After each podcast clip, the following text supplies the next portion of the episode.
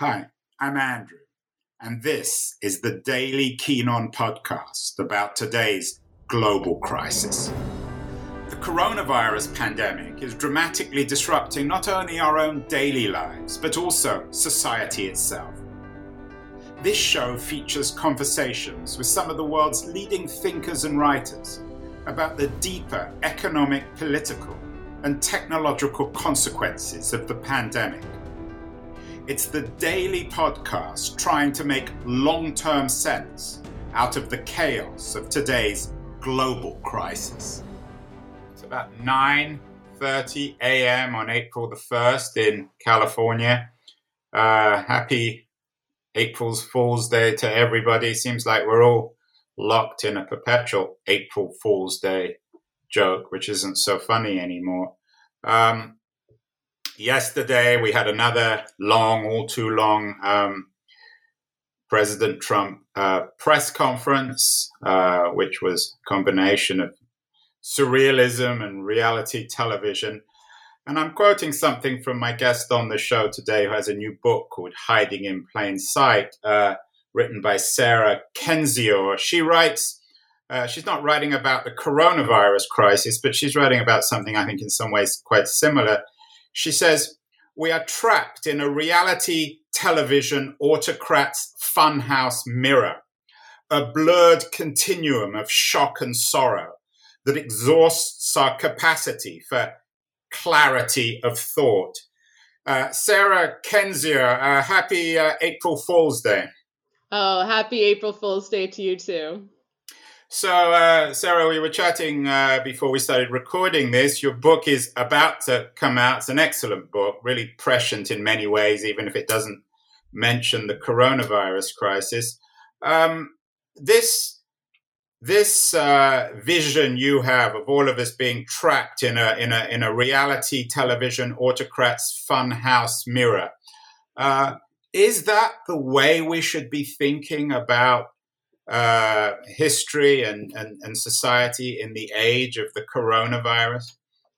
Uh, it's certainly the way we should be thinking about it in terms of media in the age of Trump, um, by which I mean both mainstream media, where we have our daily propaganda hour, um, and also social and digital media, which he's always used as a one way forum, uh, tweeting out at people, forcing reporters to decipher his words. At this point, you know, public health crisis relies on our ability, uh, you know, to decipher hidden meanings in a tweet. Uh, and he does that to abuse power. That kind of one sided communication is always how he's abused power. Um, it's always how he's manipulated the public and especially manipulated the media. And that continues now. Um, that said, you know, I urge people to rely on each other to break through that facade, uh, to continue to truth, to, to, search for truth, regardless um, of the circumstances. And God knows we have enough uh, time on our hands now to do that. So you write uh, about Trump, and, and, your book is about Donald Trump um, and and uh, as as an individual and also as a concept, a historical concept. Um, you write about him as, and, and I like this word, as a, a culmination. Your book is a, a, contemporary history of America written uh, over about the last 20 or 25 years. Why is Trump a culmination, Sarah?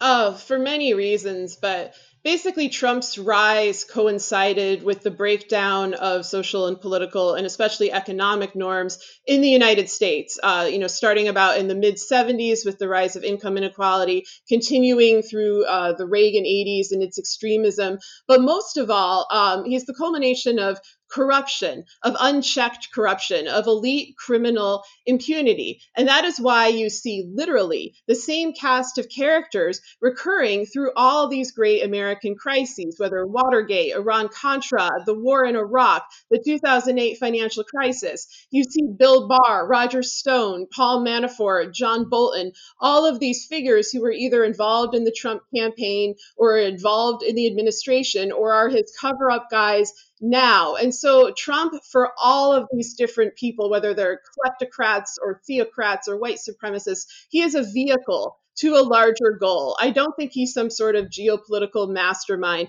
I think he's a very useful person who is extremely skilled at spin, PR, and manipulating the media. I think his backers knew that, and they have used that uh, to carry out a lot of, you know, very uh, disgusting transnational, transnational criminal operations over a number of years and have now assumed control of the executive branch as well. You, and I'm quoting you again from the beginning of the book, you say uh, the Trump administration is like a reality show featuring villains from every major political scandal of the last 40 years Watergate, Iran Contra, 9 11, the Iraq War, the 2008 financial collapse in recurring roles and revivals. Um, why is that? I wouldn't necessarily say attractive, but why is that so successful? Uh, at what point is the world itself becoming a reality television show? That's a great question. Uh, that's a question I wish people had dealt with in a more serious manner over the last 20 years. Um, you know, through the through the rise of reality TV itself, um, you know, and kind of the the idea of truth versus truthiness, which we saw throughout the Iraq the Iraq War, uh, through the pronouncements of people like Karl Rove, who came out and said, you know, we create reality. There is no objective reality. You know, we create history, and you know, you you will just do, um, you know, what we say you're going to do. I have the direct quote in the book, um, I think it created that mentality. And then the internet heightened it. You know, I think, as you know well, um, the internet was initially heralded as something that could break through uh, mainstream media, break through the entertainment industry, bring people closer together, allow for a more um, authentic form of self expression. I think over time it became hijacked uh, both by you know corporations and democratic governments, but especially by authoritarian states uh, and non state actors who are incredibly skilled at propaganda. Um, and this all coincided with huge social shifts like the 2008 financial collapse. So, just as people were trying to reconfigure their ideas of social trusts, of institutions that can be dependent on, uh, they were manipulated um, in a million different ways and also dealing with very fast moving technological changes. And so, it's a perfect storm. Um, it's the storm that, you know, gave birth to the revivals of all of these, uh, you know, horrible actors that have surrounded Trump. We had brief moments uh, of accountability over the last few years um, with the flailing Mueller probe and so forth. Uh, eventually, those petered out, and I suspect that with the coronavirus delaying any kind of hearing or uh, formal means of accountability, they will continue to get away with it. Some people listening to this would, I think, assume that you are just another liberal elite from California or New York or Washington, D.C. or Boston, but you're not. You're based in St. Louis, Missouri. And you mm-hmm. and the book itself is very much rooted in, in Missouri as a as a kind of metaphor for, for what's gone wrong. What what is the view of all this from Missouri? So yeah, I mean, I write about Missouri a lot. Uh, Missouri historically in the United States um, sorry, I cut out for a second. Missouri historically in the United States has been called the bellwether state, um, in part because of the ability of its citizens to predict elections, but also because it was emblematic of uh, social and cultural trends. Things would hit Missouri before they hit the rest of the U.S. And what's happened in the last 20 years or so is that decline and corruption hit Missouri uh, before it hit the US the kind of corruption that we're seeing through dark money, um, through these you know transnational operations, through the blurring of white collar crime and organized crime, we saw that early in Missouri. We saw poverty early in Missouri, and we also saw activism early in Missouri, whether it was conservative activists like the Tea Party or the Ferguson movement, um, you know, which spawned Black Lives Matter, or various kind of um, you know just general social movements trying to cure uh, broader ills they tended to come from places like St. Louis. And I think some of that is, you know, we're a somewhat liberal city uh, in a pretty conservative state. You really have uh, all sides kind of represented here. Everybody's hustling, everybody's struggling. Uh, so it is a different perspective. Um, and I do think I have a different perspective than other authors, uh, you know, in documenting the Trump administration because I'm completely outside the regular DC, you know, New York, LA media, uh, which has become its own thing over the last 10 years. It wasn't always so conglomerated in a few cities. The media used to be much more spread out, but of course, as you know, it's been gutted nationwide. Yeah, I like your your metaphor. Well, it's not yours, but you borrow it of Missouri as the cave state. It is again the cave state. Lots of caves in Missouri, which you've explored. But you say, growing up or living in Missouri, you need to learn to see in the dark, which is, of course, an old Platonic trope as well. How have you learned to see in the dark? Oh well, I mean, I've spent my life studying terrible things. Like when my children ask what I do, that's what I tell them. Um, you know, before I went back into journalism, I studied authoritarian states, uh, dictatorships, particularly in the former Soviet Union. Uh, I covered corruption, I covered torture and war and propaganda. Um, so me going and venturing into the caves of Missouri, that's what I do for for relaxation. Um, and you know, I, I I describe in the book the difficulties that I've encountered in my own life um, dealing with the collapse of institutions in the US um, with things like the aftermath of 9 11, the 2008 financial collapse. You know, I'm a regular person, I'm no more immune uh, from these terrible social shifts than anybody. Um, so I guess, you know, there is a sense of hyper awareness and certainly a sense that the worst can happen and it's good to be prepared and it's good to open up your mind and your imagination uh, to the worst of what people may do in the hope that you can maybe prevent them from doing it. Um, I think that there's been too much blowback against the idea of being a quote alarmist when in reality a lot of us are just sounding the alarm you know we're doing historical research we're looking at primary sources and we're trying to tell the world hey you know there's a deeper story here and yes it's a horrifically disturbing story and yes it suggests that we have a lot less control over our lives and over our government and you know over all the sorts of things that you know as americans we've been taught um, you know will will persevere no matter what than we thought we did. But in order to solve a problem, you need to confront it. Uh, and when you're trying to solve the problem of Trump and his criminal cohort, you need to delve into a very dark place. Uh, and, and and in that dark place, you argue in the book that uh, you found that uh, America is isn't much different from the post-Soviet states that you you studied in another life. Your experience, for example, in Uzbekistan.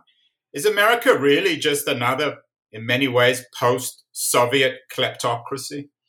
Well, it's certainly what the Trump administration is trying to create. They are trying to create a country very similar to uh, post Soviet kleptocracies, more like Azerbaijan um, or Russia, I would say, than Uzbekistan, uh, you know, which is just fully authoritarian.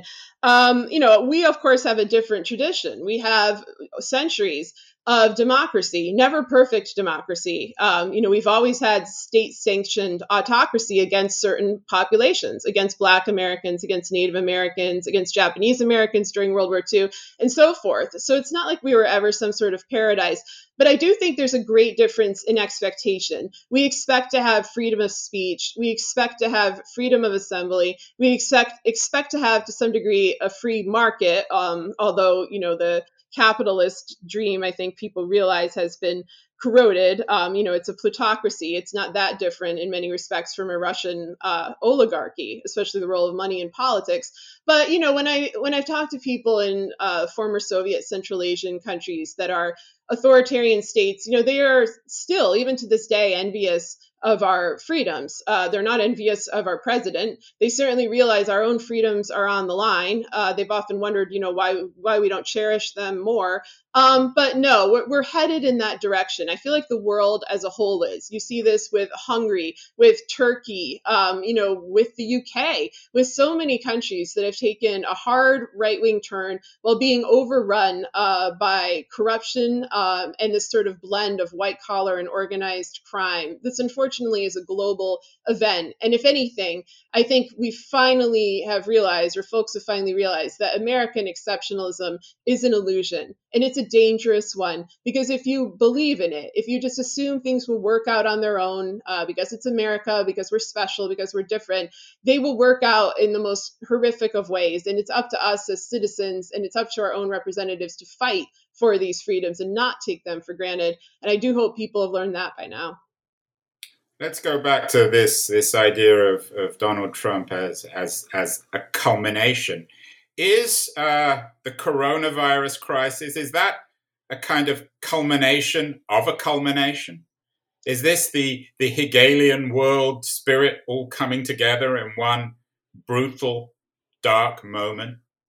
Uh, it feels like it. Um, and I think above all, you know, we have to recognize this is a profoundly human crisis. This is not, you know, just uh, an abstract culmination. There are people dying, there are lives on the line, and there's a government that could prevent that, or at least help prevent that by supplying necessary equipment, um, you know, to the afflicted and by helping medical professionals. So above all, I have a, you know, a pragmatic approach to that. But yes, um, you know what, what, the coronavirus has done in terms of daily living is strip away uh, the tools that Americans could be using or were using to oppose this administration. Whether that's uh, you know gathering together in public, whether it's hearings for accountability. Um, I'm already seeing shutdowns of media. One of the local papers in my area in St. Louis shut down within a week of the coronavirus.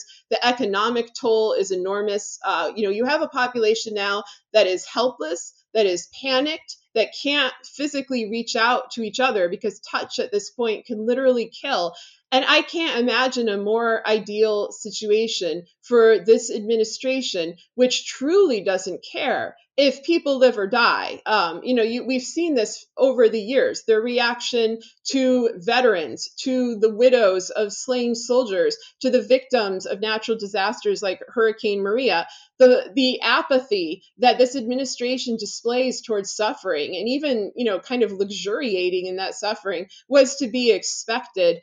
Uh, and it's frightening. I wish that those in government who do care about this crisis, and not sheerly in terms of the stock market, would do more to protect ordinary citizens. Um, that said, though, you know this is unprecedented for our era. The last time we had a pandemic like this, it was 100 years ago. Um, you know, we've had 100 years of technological innovation and population growth since then. So it's going to play out much more differently, and you know, it's it's truly a frightening situation. So uh, uh, to, to requote you, we're, we're trapped in this reality television autocrats funhouse mirror. How do we get out of it? Do we just need to switch off our television, stop looking at these surreal press conferences? Might we need to switch off the internet? Do we just go back to reading books or, or listen? Uh, I, no, it's, it's very hard. And, and, and my question, let me perhaps slightly rephrase it give me one concrete thing that people can begin to do here because it's all too easy to say well we need to fight we need to challenge but but but we need concrete steps. People need to pursue the truth. And yes i do think people should be picking up books. People need to learn history. They've needed to relearn history relearn civics relearn you know world history the whole time i think when people do that they recognize parallels to the past in a way uh, that they don't when somebody is just dogmatically preaching at them. You know, I think everybody who has looked at how autocracies form, how rights are eroded, has had, you know, somewhat of an advantage in, predict- in predicting the role of this administration um, you know, it's a tough thing to tell an average citizen what to do now because I think that most folks are just fighting for basic survival. They're they're trying to pay their bills. They're trying not to get sick.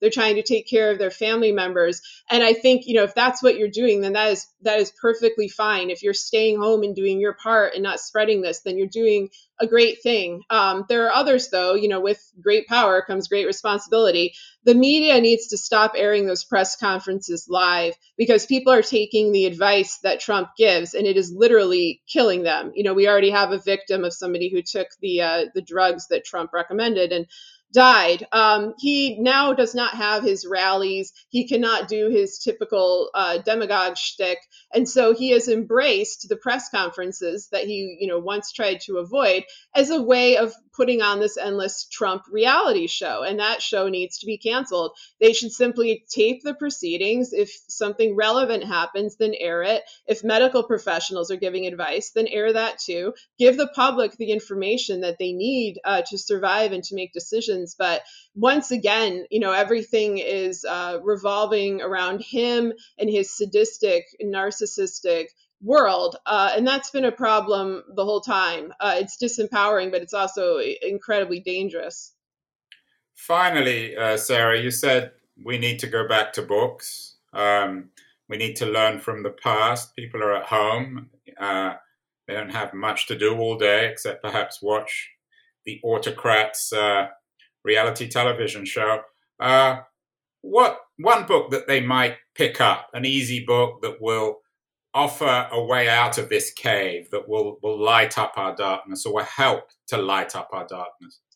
Oh gosh, that's a, there's so many. Um, Timothy Snyder is a historian who, right after Trump's election, uh, wrote a book. I think it's called On Tyranny that uh, you know, gives sort of a um, overview of how autocracies form and what kind of things to look out for. I think for for people who are new to this topic, that's useful. I also, of course, recommend my own books. But, but what's nice about the Snyder book is it's very short. I think it's about 120 yes. pages. Yes, it's so. short. It's digestible. It's not going to necessarily overwhelm you, and I think it opens up uh, your worldview, you know, to different books and to explore what you want from there.